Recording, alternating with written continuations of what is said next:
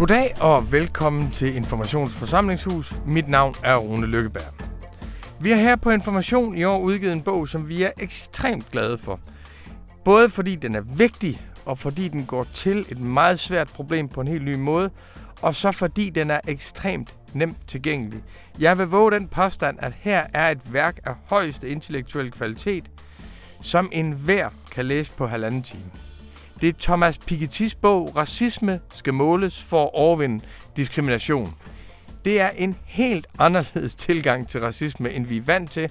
Og jeg vil sige, hvis man tilhører den gruppe af progressive antiracister, som er ved at være rigtig træt af at tabe en diskussion, som handler om noget så fundamentalt som at bevare vores egen menneskelighed og solidaritet over for folk, der er kommet langt vejs fra eller fra udkanten af samfundet, har været udsat for al mulige overgreb og pis og lort. Og synes, det her er en kamp, som vi burde vinde, og det her er nogen, vi burde kunne stå op for, jamen så kan jeg kun anbefale, at man køber Thomas Piketty's bog, Racisme skal måles for at overvinde diskrimination.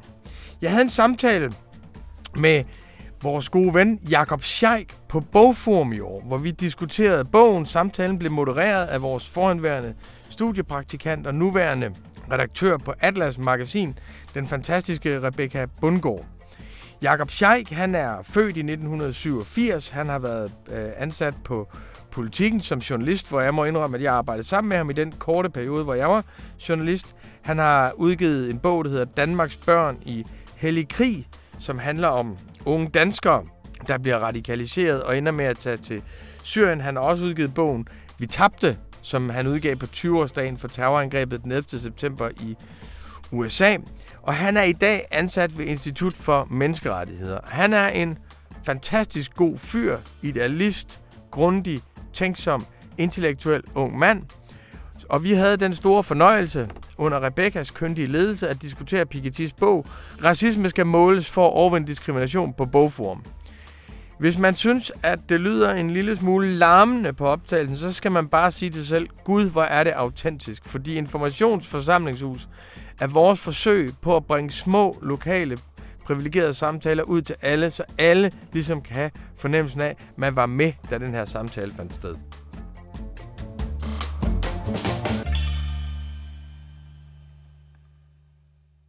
Så det vil sige, at det skal ikke bare skal vi behandle nogen dårligt, men vi skal behandle nogen dårligt, så man kan se det ude i verden. Og grunden til, at vi skal det, det er for at beskytte velfærdsstaten for, for majoritetsbefolkningen. Og det vil sige, at velfærdsstaten, der historisk var et inklusionsprojekt, i dag bygger på en eksklusion. De her er ikke med. De her er, og jeg vil sige, hvis jeg så skal for, altså jeg vil sige, det er ikke forkert. Altså den måde, man behandler flygtninge på, har en effekt på, hvor mange der søger til, til landet. Og det må man også som venstrefløj være ærlig og sige, det gør det faktisk. Øh, den der australske rejsesø Nauru gjorde, at der var en del, der valgte ikke at søge til Australien. Det, det kan jeg godt forstå. Så man kan ikke sige, at det har ikke nogen omkostning. Men det, man må spørge sig selv, vil vi bære den omkostning? Vil vi bære den omkostning at gøre uligheden mellem hvide og brune konstitutionel, for at velfærdsstaten kan fungere, eller vil vi ikke? Men betyder det, at det er så indgroet en del i vores økonomiske system, at der er den ulighed, at vi ikke kan komme udenom den, uanset hvem måler og vejer på den? Hvad tænker I om det? Mm, altså, den er jo indgroet i vores økonomiske system på den måde, at de mennesker, der er økonomisk marginaliseret, altså brune mennesker, mm. er overrepræsenteret i den økonomiske bund mm. og bliver stadig mere overrepræsenteret. Og det er et bizart paradoks, fordi at den brune middelklasse, den brune underklasse, øh, flytter sig på uddannelsesniveau. De bliver dygtigere, de bliver dygtigere, de uddanner sig i højere grad, og alligevel ser vi en mm. stor økonomisk ulighed mellem hvide og brune, også i Danmark. Det burde jo føles ad, så at mm. øh, Og det er der, hvor vi er inde i det der med, hvorvidt det er interessant at måle racisme, eller hvorvidt det er interessant at veje racisme. Fordi hvis vi nu antager, at vi har målt den, hvis vi antager, vi, altså det er jo bizart, at det næsten er et politiserbart og dermed dokumenterbart, eller hvad skal man sige, diskuterbart faktum, om der findes racisme i Danmark, fordi det, det gør der åbenlyst. Og bare det, man skal sidde og starte fra, fra scratch hver gang, er jo bizart. Men, men hvis man antager, at den her racisme finder sted, dokumenteret, hvad stiller vi så op med den racisme, der, så, der, der foregår derude? Og der må man se, det interessante, hvis vi skal veje den, det er, hvad betyder den for de brune mennesker, der vokser op i Danmark. Og det, jeg synes, der er interessant, som er måske en forskel fra Frankrig til Danmark, jeg ved det ikke, det er, hvorvidt de brune mennesker, hvorvidt de mennesker, som er ofre for racisme, har adgang til magt på samme måde, som hvide mennesker har. Altså man kan som brunt menneske i Danmark. Du kan sagtens blive politibetjent. Mm. Du kan ikke blive politidirektør. Det er et mm. faktum. Altså, du, du, vi har haft det, vi har 14-15 politikredse og haft det i, i årtier. Der har aldrig nogensinde været en brun øh, politidirektør. Du kan blive øh, jurist. Der er masser af dygtige mennesker, som er på vej frem af uddannelsesstigen øh, på jurastudierne, som har etnisk minoritetsbaggrund. Men du kan ikke blive departementchef. Mm. Du, kan, du kan, blive, du kan være, læse jura, du kan blive dommer, du kan, blive, du kan være journalist men du kan ikke blive brun chefredaktør. Vi har haft en dansk presse siden øh, midten af 1700-tallet. Det er kvart tusind. Der har aldrig været en brun chefredaktør på et medie. Sorry, Rune. Det er jo ikke en kritik af... men det var, altså, altså det, og det, det her, det er ikke, det er ikke sådan en, en, en svanesang om, at det er så synd for de brune mm. mennesker. Det er slet ikke det. Men det handler om, hvis vi tager den racisme, som er dokumenteret, hvordan bruger vi den så til at smadre det glaslop, så fuldstændig åbenlyst er til stede i Danmark? Øh, og hvis jeg skal... Det er i orden, Jacob. Jeg tager den. Øh, hvad hedder det? Hvis jeg skal sige noget om det økonomiske system, så tror jeg, man må sige, at et meget langt hen ad vejen, så er det økonomiske system jo ikke andet, end hvad vi gør det til. Mm. Det vil sige, at vi indretter det jo, det jo selv. Og hvis man ligesom indretter en økonomi, hvor man, hvor man tillader sådan nogle tjenester som Volt at komme ind på, på markedet, og Volt har jo ligesom Uber den der med, at dem, der er ansat i Volt, de er ikke ansat i vold, de er deres egne små virksomheder. De er deres egne små virksomheder, ikke? Og, og det, jeg synes, det er et super godt eksempel, fordi så siger man med de her ansatte i vold, så siger man, man, at I er sådan små entreprenører, I er næsten sådan lidt løvens huleagtige. I er det bare helt nede i bunden af løvens hule. Der, øh, I er sådan små entreprenører, og hvad betyder det? Det betyder, at dem, der ligger og kører mad ud til de entreprenører, der er oppe i toppen af løvens hule, Øh, at de er ikke beskyttet af noget som helst. De har ikke nogen overenskomst. De har ikke nogen minimumsløn. De har ikke en skid. Øh, og på den måde, der, og så, så ser vi så, okay, hvem er det så, der ligger og kører det der mad rundt? Og hvem er det, som de alt overvejende ligger og kører maden rundt til? Og pludselig kigger man sig omkring i vores velfærdsstat og siger, sig mig, er vi ikke blevet sådan lidt Dubai-agtigt samfund? Hvor vi importerer folk til at gøre rent, til at køre busser, til at køre rundt med takeaway, og så er der sådan en majoritetsbefolkning, som nyder godt af det. Og min pointe her, og her vil Piketty og jeg være fuldstændig enige, det kan jeg jo nemt nok sige, når han ikke er der, men det er, at her, hvis du går ind og siger, vi vil ikke acceptere et lavt arbejdsmarked, vi vil ikke acceptere et ubeskyttet uh, arbejdsmarked, vi gider ikke høre på den der latterlige entreprenørlogik, vi brækker os over den. Det var vel at mærke derfor, at vi fik Uber ud i Danmark, ikke? Så laver man jo, så laver du noget om i det økonomiske system, som faktisk gør, at folk får bedre vilkår. Og så betyder det også, når du så ligesom er Uberbud på overenskomst, jamen så er du en del af en fagforening. Så får du pludselig nogle politiske virkemidler, og kan politisk begå dig, kan svare igen, kan organisere dig. Så på den måde, den måde vi indretter vores økonomiske system på, er med til at disponere vores muligheder, og er også med til at og i det her tilfælde handler det jo ikke om, det jeg sidder og taler om nu, er jo ikke, at nu skal vi skabe et bedre samfund, der vi skal lade være med at skabe et værre samfund. Mm. Når jeg spørger, så er det fordi, at Piketty bruger en del øh, tid og kræfter på at forklare, hvordan vi historisk har benyttet diskrimination som en måde at hævde os over andre på, så vi har kunne komme til magt ved at netop at undertrykke andre. Ikke fordi, at skal nogen til toppen, så er der vel andre, man må træde på, eller det har i hvert fald gjort historisk øh, gennem kolonialismen osv. Så, så det jeg egentlig bare er interesseret i, det er at høre, hvad I tænker om det her med, at han siger, at vi må ud over det her kulturelle blik på racismen, og forstå det som et som økonomisk, ikke et virkemiddel, men en måde, vi har, noget, vi har brugt til konsekvent at undertrykke andre, også i et økonomisk øh, øje med. Giver det mening? Ja. Altså, Ja, ja, det, godt. det, var, no, det, var, det lød nærmest som sådan et, et, et statement, men det er jo Nej. rigtigt. Nej, men altså der hvor, der, hvor Piketty, synes jeg, er, altså der, hvor man kan tage og bruge Piketty i forhold til at sige, der er sådan set et niveau af racisme, som er behov for, at der bliver målt. Det er, det, i forhold, det er i forhold til staten. Det er i forhold til mm. staten i Frankrig. Det er i forhold til staten i Danmark.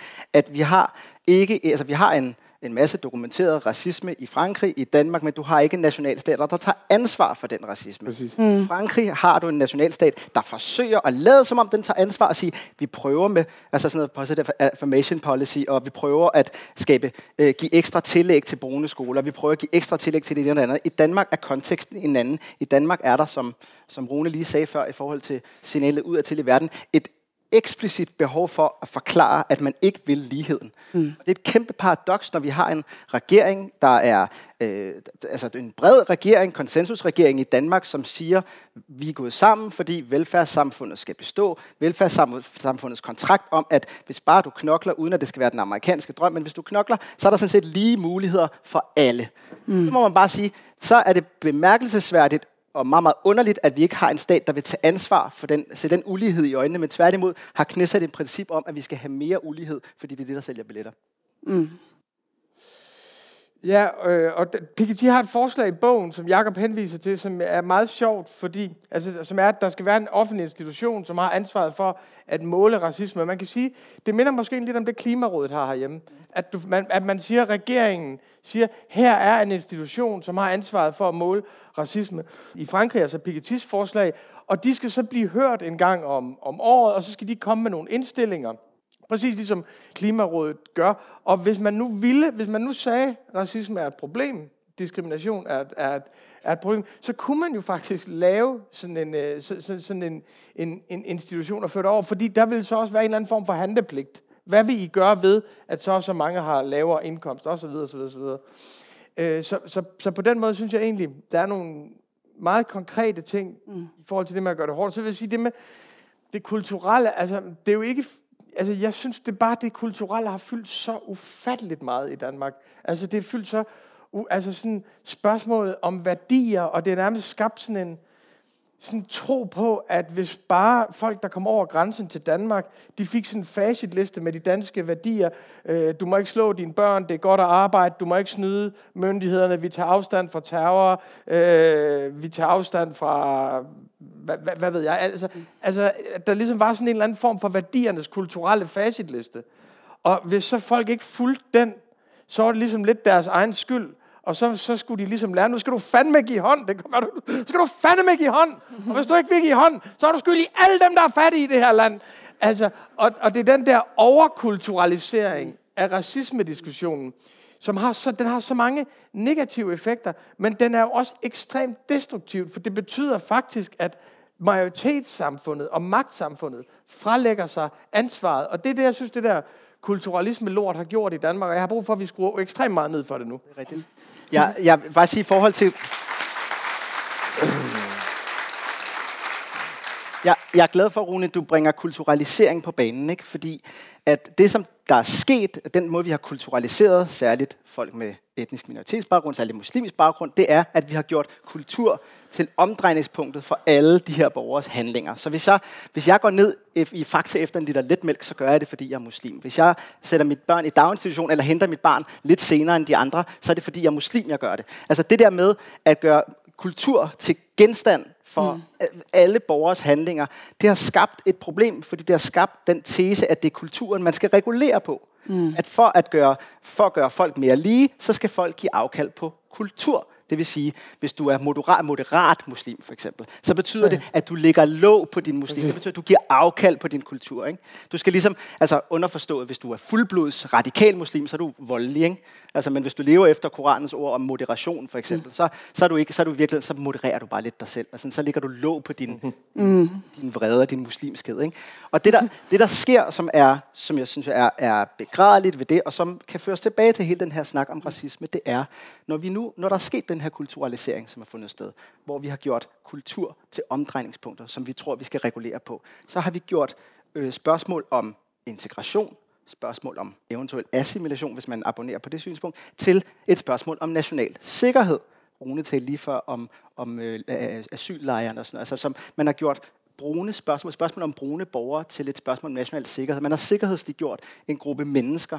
Og det betyder, at det bliver meget, meget, meget, meget svært for politikere at gøre op med racisme, fordi Hvis de så skulle indføre mere lighed, så skulle de underforstået gå på kompromis med nationens sikkerhed. Mm. Så de kan godt hænge ukrainske flag op i, øh, i, øh, i flagstangene. Det er fint nok. Men de er nødt til at tale imod, at der bliver hængt palæstinensiske flag op på Nørrebro, fordi det er et sikkerhedsspørgsmål. Nu er vi Nørrebro ved at blive besat, nu er Nørrebro ved at blive øh, halv-islamisk, fordi spørgsmål om borgere med etnisk minoritetsbaggrund og deres agens, det bliver gjort til sikkerhedsspørgsmål.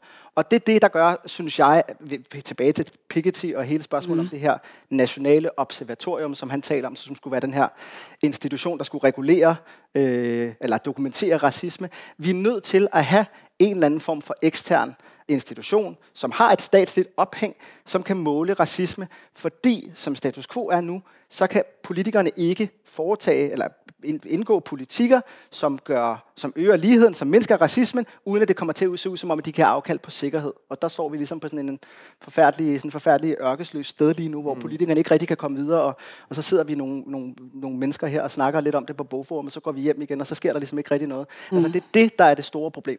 Mm. Indtil efter den her samtale selvfølgelig, så kører Klart.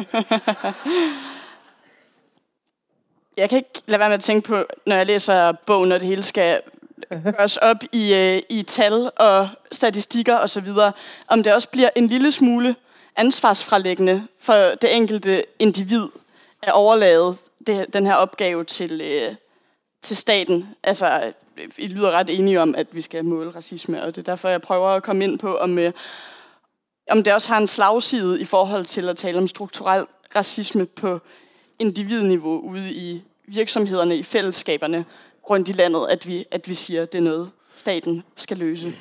Det, altså, det, det synes jeg, og det er jo noget, det, det jeg siger nu er ikke en kritik af dig, fordi det er der jo mange, der vil stille det på den mm. måde, og sige, at der ligesom er borgeren herude, hvor vi selv har det moralske ansvar, og så er der staten som noget helt fremmed for os selv. Og det er, ikke en, altså det er en meget, meget, meget liberal anskuelse. Det er ikke en anskuelse, jeg deler. Jeg ser det sådan her, at den måde, vi som borgere har en mulighed for at præge vores samfund, det er ved at deltage i et demokratisk vi. Og det er, når vi siger, jeg vil ikke finde mig i det, det er for dårligt, og handling nu, og stop, øh, stop bomberne i, i, i Gaza, stop massebombardementerne. Når vi gør det, så er det jo fordi, vi appellerer til et vi, et handlende vi, som vi er en, en, en del af. Og der er en lige linje fra borgerens engagement i at behandle folk omkring sig ordentligt, og så til at, til at appellere til det vi om at lave et nationalt observatorium og, og behandle flygtninge børn, børn bedre. For når man siger staten, så bliver det næsten gjort sådan byråkratisk, men staten er jo forudsætningen for frihed. Fordi staten er forudsætningen for, at vi kan handle i fællesskab. Mm. Så, og, og hvis det er sådan, at man har adgang til, hvis vi nu forestiller os, øh, et godt eksempel, hvis vi forestiller os, at vi har en, en intens diskussion om barsel, Øh, det kunne vi så ikke finde ud af i Danmark, så kom der et EU-direktiv. Øh, men hvis vi nu forestiller os, at der ikke skulle et EU-direktiv til, til at hjælpe dengang feministisk Danmark. Du har en intens diskussion om barsel, og du siger, vi vil ikke finde os i, at, at der opstår de her uligheder i pensionsopsparing, i løn, fordi kvinder tager uforholdsmæssigt meget mere barsel end mænd. Øh, så, så laver du en ny lovgivning, det gør du efter pres og offentlig diskussion, og den nye lovgivning vil jo ikke betyde, at man så i forhold til barsel tænker, Nå, men så er det løb kørt. Kan du tage barsel, skat, så går jeg ud og arbejder. Så vil, mm. du, der vil være en vekselvirkning mellem de to, og jeg tror faktisk, at det, der har været i de senere år i Danmark, det er, at fordi man har oplevet, at kampen mod racisme langt hen ad vejen har været tabt, og det, det har jeg også selv og, altså, oplevet, at man skulle leve med EU's helt ekstremt hårde flygtningepolitik. Altså helt, helt, helt. Man skulle leve med, at der var nogen, der døde i Middelhavet for at opretholde velfærdsstaten. Fordi man ikke har været del mm. af et, af et vi, der bekæmpede racisme, så er man også faldet af på den i sit eget daglige engagement, og det har skabt sådan en kynisme. Hvis vi ikke kan gøre noget ved det, så handler det bare om at overleve selv. Jeg, jeg tror måske, jeg er en lille smule uenig med Rune her, og det er jo svært, når du er på hjemmebane her. Ikke? Men altså, vi er jo altid på hjemmebane, når vi er sammen, der er mig, Jacob. Men altså, vi har arbejdet ja, sammen en gang på, ja, på politikken i tidernes morgen. Og der, jeg vil bare sige, altså, det, nej, det er ikke ansvarsfralæggelse. Det, vi, tværtimod, vi, mm. vi er færdige med, at borgeren skal tage mere ansvar nu. Mm. Slut nu. Altså, det kan ikke være rigtigt, at det, det skal være op til den enkelte borger, at det skal være op til den muslimske far at gå til TV2 øh, Nordjylland og fortælle om, at øh, han er blevet smidt ud af et eller andet stadion i Aalborg, eller en eller anden Yasin, som har været, øh, er blevet nægtet adgang på en natklub, og jeg kan se TV2, de er i gang med at lave et nyt racismeprojekt nu, hvor de efterlyser cases, de efterlyser, altså mennesker, der skal fortælle om deres personlige oplevelser med racisme, fordi det skal være med til at skabe en, en, et eller andet mm dokumenteret påstand om, at der findes racisme i Danmark. Det er dokumenteret, det er på tide, at staten tager ansvar. Mm. Det, det er slut. Øh, og des, desværre, desværre, så kan man så sige, desværre kan man så sige, det kan godt være, at vi bliver nødt til det. Altså hvis vi ser på MeToo for eksempel, som jo ikke er en antiracismebevægelse, men som jo mm. og på en eller anden måde også var en antiracismebevægelse, men det er i hvert fald en anti, anti-ulighedsbevægelse, en lighedsbevægelse, så skulle der konkrete fortællinger til, øh, kvinder, der har oplevet dette og hin, for at vi strukturelt kunne tage ansvar, at vi kunne gøre op med det her på tværs af sektorer. Mm. Men et eller andet sted er det jo dybt uretfærdigt, at det er kvinderne, der skal bære det ansvar på deres skuldre. På samme måde er det super uretfærdigt, at, at man, hvis man ikke gør noget som stat, så gør man det faktisk til borgerens ansvar at skulle løfte den her dagsorden. Ligesom man har gjort med klima jo, fordi at Klimarådet jo så ikke bliver lyttet til i den udstrækning. Mm. Altså, man, har, man har forsøgt at lave en, et setup, hvor staten tager ansvar, så gør den det så ikke helt alligevel. Altså, vi, jeg tror bare, vi skal, vi skal væk fra den der idé om, at, øh, og det er ikke for at sige, at der ikke er et handlende vi, og der ikke er en borger, der skal i spil, men det er mere bare for at sige, der er ikke, altså, altså vi, jeg vil ikke sige nok er nok, men altså dokumentationen er til stede, ikke? Øh, mm. og nu er det bare et spørgsmål om, at staten handler på det. Mm. Tak. Men hvad skal der så ske, når vi har mål på det? Hvad kommer bagefter? Fordi øh, det lyder igen, som om vi godt kan blive enige om, at det er det, der skal ske. Men hvad kommer så, hvad kommer så efter alle undersøgelserne? Jeg synes jo ikke, at meget af det, der, meget af det her er jo ikke specielt vanskeligt, faktisk. Der er også noget, der er utrolig svært. Men hvis mm. du tager, altså, vi ved jo, vi har jo opbygget en velfærdsstat, og den velfærdsstat bliver så også opbygget på nogle ganske bestemte præmisser, og for nogle ganske bestemte befolkningsgrupper. Hvis man ser på for eksempel arbejderbevægelsen, var den instrumentel for at få opbygget en velfærdsstat. Vi kan godt i det her oplyste forum sige, at arbejderbevægelsen var ikke sådan en vild driver af feminisme i Danmark, for nu at sige det på den måde. Men, men, men vi ved jo godt, hvordan man laver retfærdige institutioner, og vi ved også godt, hvordan man omfordeler penge, og vi ved også godt, hvordan man investerer i, øh, i, i det fælles. Og jeg tror, hvis man forestiller sig, at den der måde at skabe retfærdige samfund på, det skal omfatte alle, fordi ellers bliver det ikke et velfærdssamfund, man er stolt af. Så bliver det et, man gammer sig over. Så den der investeringsdelen af det, er jo sådan politikteknisk mm. ikke særlig svær. Så er der nogle sådan moralske og politiske bevægelser derovre, men jeg synes ikke det andet, altså det, det, det, det kunne vi jo lave på en eftermiddag. Altså det er, ikke, det, det er det der med at nå derhen og få mm. det som mindset, som øh, de ville sige ud i det rigtige erhvervsliv. Mm. Men det, som jeg selv synes er helt utroligt svært, altså mm. fordi det her, det, som jeg selv synes er helt, helt, helt ubegribeligt svært, det er et meget godt eksempel på det. Det er jo faktisk den måde, Ægypten agerer på i forhold til palæstinenserne i øjeblikket. Fordi vi sidder her i Danmark og siger, hvad fanden, Ægypter, I, er araber, I burde være venner med palæstinenserne. Hvorfor åbner I ikke grænsen? I kan jo bare åbne grænsen og tage dem, tage dem alle sammen ind, og man tænker sådan, vil I i Danmark, altså vil I tage 700.000? Øh, altså, hvad, hvad er appetitten? Altså, hvad er egentlig appetitten? Har, har Ægypten ikke også en udlændingepolitik, eller hvad? Øhm, og, og så siger jeg, at Ægyptens premierminister den her uge, som er fuldstændig ho, altså, horribelt, som siger, at han er, vi er villige til at lade millioner dø. Vi vil ikke have dem ind i vores land. Mm. Øh, og så tænker man, hold kæft, det er jo fuldstændig barbarisk. Men logikken minder jo lidt om den, vi har i Europa. Den minder jo lidt om den, vi har i Europa, med at det skal være så svært som muligt at komme herover, og at folk drukner på vej til Europa i, i Middelhavet. Og nu kommer jeg til det, jeg synes, der og så når man hører andre redegøre for den politiske logik, eller når man hører Trump sige mur, vi vil jo have Trumps mur, for det er bare ikke de ord, vi bruger, det vil vi. Det vil vi have. Og det, der gør den her diskussion utroligt svær, øh, politisk, det er, at når jeg beskriver det på den måde, så er det jo barbarisk, og det synes jeg, det er. På den anden side må vi også erkende, det er der et meget stort flertal i Europa, der vil have det på den måde. Der er meget stor opbakning i Europa til politikker, der faktisk undergraver flygtningekonventionen, som er et stort civilisatorisk fremskridt. Så når Jakob kommer ud fra Institut for Menneskerettigheder og minder folk om vores forpligtelser, øh, så er det sådan lidt, så, så, så er der altid sådan lidt flertals majoritetsmodstand mod det. Øh, og det er jo skide godt, de gør det. Men det der med, mm. det der med, at flertallet i de vestlige befolkninger faktisk ikke vil have flere flygtninge, selvom vi er forpligtet på dem, det synes jeg, og det synes jeg er racismeproducerende. Det synes jeg er frygteligt. Jeg tænkte på, om vi kunne blive en lille smule mere konkrete på, hvordan den her måling skal se ud. Altså, hvordan måler man så racisme? Hvilke spørgsmål stiller man? Hvordan adspørger man folk? Der, der synes jeg jo faktisk, at Piketty har en meget god øh, pointe i forhold til at tage fuldstændig faktuelt udgangspunkt i folks, mm. når du laver folketællinger og sådan noget, at tage udgangspunkt i folks forældres mm. fødeland. Problemet er jo bare, at det er ikke nødvendigvis sådan, at, at øh, racismen den bliver mindsket, jo flere generationer vi kommer ned. Og hvis, det, hvis, det, hvis du ikke har forældre, der er født i, i, øh, i Ægypten, men du har oldeforældre, der er født i Ægypten, så bliver racismen rettet mod dig mindre. Altså vi, at vi bevæger os fremad som samfund. Det gør vi ikke, tværtimod. Mm. Det går tilbage. Øh, og der, der, hvor jeg, der må jeg, altså jeg er, jo ikke, jeg er jo ikke metodisk teoretiker på den måde, så det kan være svært for mig at lave det, det rigtige design. Men jeg tror, øh, en ting, som man i hvert fald kan starte med at gøre, det er at gøre op med alle de instrumenter, der op, altså fra dit barn bliver født mm. til dit, som, som brun, øh, og op igennem systemet, de barriere, som dit barn møder. Altså jeg har en, jeg har en søn, han hedder Idris, han er to år gammel. Han blev født, det startede ved, at øh, at han blev født på 9-11.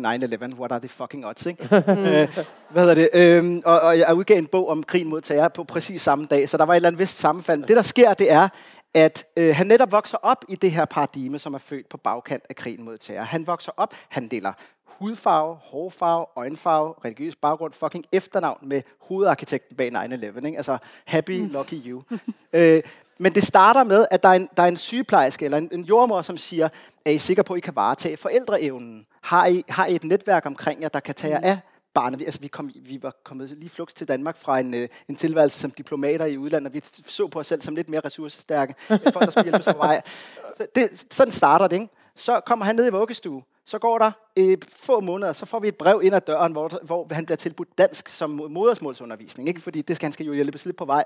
Og hvis man så svarer, øh, hvis man, nu bliver det sådan lidt anekdotisk det her, det beklager jeg, men det, det kan godt være, det er meget underholdende alligevel. Så, så hvis man så hvis man så bare skal svare, så kan du ikke svare som en almindelig hvid person. Du skal vare din mund, fordi hvis du bliver opfattet som ikke samarbejdsvillig, så bliver der indberettet til kommunen osv. Mm. Ikke? Du, har, du har sager øh, i Europa, hvor børn ned til fire år, der er brune, bliver indberettet til antiradikaliseringsmyndighederne, fordi de for eksempel har snakket om bomber som en reference til computerspillet Fortnite. Du har folkeskoleelever, som bliver sendt hjem øh, og politiet, der besøger deres forældre, fordi de har t-shirts på, hvor der står noget på arabisk. Altså så, alt det her, det nævner jeg ikke, fordi at, at vi skal til at, sådan, at, vi skal til at, øh, øh, at tale om, hvordan vi, øh, hvordan vi sørger for, at breve ikke bliver sendt øh, frem og tilbage mellem forældre, der er hvide, og forældre, der er brune og sådan noget. Jeg nævner det bare, fordi i stedet for at tale om det her observatorium, som Piketty taler om, så den, store, øh, den her store metodisk kliniske institution, der bare skal kigge på det her, så er vi nødt til at fjerne de forhindringer, der ligger i vejen for, at vi overhovedet kan tale om reel lighed. Mm. Ja, for nu laver du selv koblingen før til MeToo. Men det, der også viste sig under MeToo, det var vel også, at det var så svært at få øje på og i tale sætte, hvor præcis diskriminationen ligger, som måske gør det svært, eller gør det nemt at sige, at vi skal måle den, men gør det svært at pege på, hvor findes den, hvor kan vi finde den måling hen? Ja, du peger. Nå, men jeg synes egentlig, MeToo er et meget godt eksempel på Pikettys pointe, fordi man kan jo ligesom godt lave Hollywood-versionen af MeToo, og ligesom sige, at her var det her monster, Weinstein, det her dæmoniske monster, og her var de her heroiske journalister, og de heroiske journalister, de væltede det her monster, og så, og så kunne de kvinder, der var blevet terroriseret til tavshed, de kunne så stå frem og, og vinde, og på den måde, så har man kulturaliseret det hele, fordi sandheden er jo, at jo større ulighed du har, jo nemmere bliver det at slippe afsted med svineri. Det er faktisk ikke særlig kompliceret. Altså, Weinstein kunne slippe afsted med det, fordi han havde så mange flere penge, end dem, der var ansat hos ham. Og han kunne købe ufatteligt mange advokater, og de advokater kunne sidde og lave non-disclosure agreements med dem. Så Pikettys pointe her vil være, at, at økonomisk ulighed skaber alle de ting, vi ikke vil have. Og der er ligesom opstået sådan en lortekultur med, at nej, men vi bliver nødt til at have noget mere ulighed, fordi det er godt for økonomien, og ned med skatten, og den skal ned igen, og den skal ned igen. I min levetid er den højeste marginalskat faldet i Danmark fra et stykke over 70 procent til under 60 nu laver de den der noller noller top top skat, som bliver fjernet igen lige om lidt, fordi den er så håbløs. Men reelt sænker de, reelt sænker de, sænker de, de topskatten. Og jo større, altså, jo større økonomisk ulighed du får, jo flere chancer for, at folk får at slippe afsted med det. første ting. Næste ting er, jeg synes jo, man må måle på de ting, som vi synes er vigtige i vores samfund. Man må måle på middellevetid. Man må måle på uddannelsesgrad. Man må måle på indtægt. Man må måle på, hvad du har, når du går på pension. Altså alle de her indikatorer måler man på og holder det op som et spejl for at se, det er de vilkår, vi skaber for hinanden. Har du noget at tilføje til Runes pointer om det? Ja, jeg, jeg, er meget, jeg er meget enig, Rune. Altså, det, vi, er jo nødt til, at, vi er nødt til at gå objektivt til værks. Mm. nødt til at gå, altså, og det er jo der, altså, tilbage til den indledende pointe, med, som Piketty siger mm. i, i, i den her bog, og i øvrigt også i, i hans øh, første, altså, øh, at, at grundlaget for, at vi, altså, grundlaget for, at det vi skal gå fremad i samfundet, det er ikke, at der skal være mere ulighed, det er, at der skal være mindre ulighed, det er, at der skal være mere mm. lighed. Øh, og økonomisk, eller lighed er ikke kun økonomisk lighed, det er også social lighed, det er, øh, og det er politisk lighed, det er lige adgang til magt, det er lige adgang til at deltage på lige vilkår i samfundet. Det er sådan set også knæsat i menneskerettighedserklæringen fra 1948. Det, det, første artikel i FN's menneskerettighedserklæring, det er, at alle mennesker er født fucking lige og frie. Det er ikke så kompliceret. Mm. Altså, det er det ikke. Men, men, du har, men når du laver de der krumspring, Mm. For, at, at ske, altså for at sige, det kan godt være, at vi har en eller anden idé om, at alle skal være lige i det danske velfærdssamfund, men vi kan godt skrue på det her, fordi det er ikke det der handlende vi, som du taler om, det er det, er det, det, er det brune vi, det er dem, der sidder ude i de sociale boligområder, som vi på en måde ikke har agens, og så får mindre agens af, at vi skruer op for den ulighed. Når du laver de der indgreb, så bliver det sværere at, så bliver det sværere at komme af med racismen, fordi du skaber mindre lighed. Mm.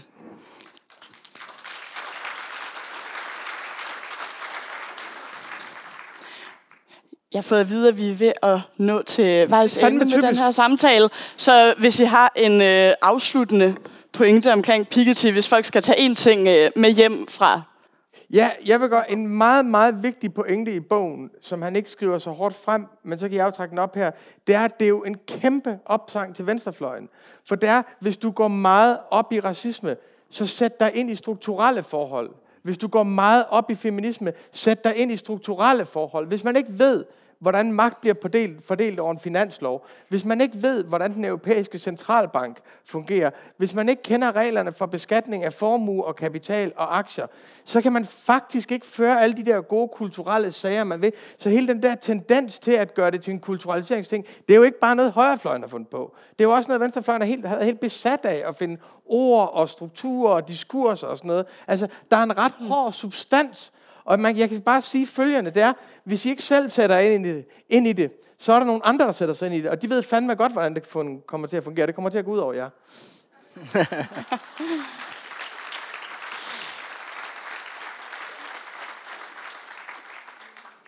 jeg, jeg tror, altså det her, øh, tilbage til temaet, som at det her med, om racisme er målbart eller ej, det, det jeg synes, man tager med sig fra Pikettys bog, det er, ja, det er, det er målbart, men han beviser sådan set også i sin, i sin gennemgang, at det allerede er målt. Mm. Altså, han viser sådan set, at der er instrumenter allerede nu, øh, hvor hvide mennesker kan få skattefordele, når brune ikke kan, og så fremdeles. Altså, racisme er målt, mm. øh, og det er et spørgsmål om, hvordan vi skal, nu kommer jeg til at gentage mig selv, beklager, men det er et spørgsmål om, hvordan vi så skal veje, det er et spørgsmål om, hvordan vi så skal applicere den viden, og, og gøre den til fucking handling, ikke? Og det, det, nu banner jeg igen, sorry, men altså, det gør det. Men, det, men, men det, det er ikke så meget et spørgsmål om, at øh, racisme ikke kan måles. Det kan det. Det er etableret. Det har Piketty etableret. Men det, som Piketty siger, nu er, nu er, det ligesom, nu er vi ligesom færdige med den her diskussion. Nu skal vi i gang med at gøre noget ved det. Mm. Tak.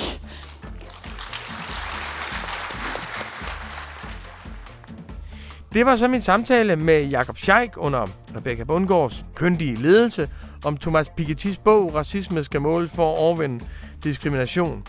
Hvis man tænker, det var vel nok en interessant bog, den må jeg hellere købe og give som julegave til alle, jeg kender, eller som bare vil give den som julegave til sig selv, eller bare gerne vil læse den, jamen så er der også råd for det. Så går man ind på butik.information.dk.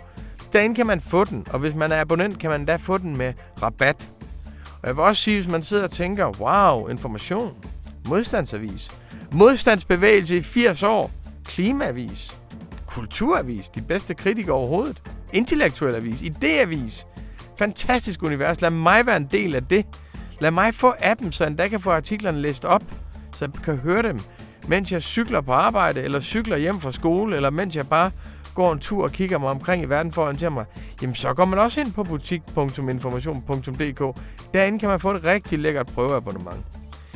Den her samtale var produceret og redigeret af vores gode venner hjælper Mads Adam Wiener. Mit navn er Rune Lykkeberg. Tak fordi I lyttede med.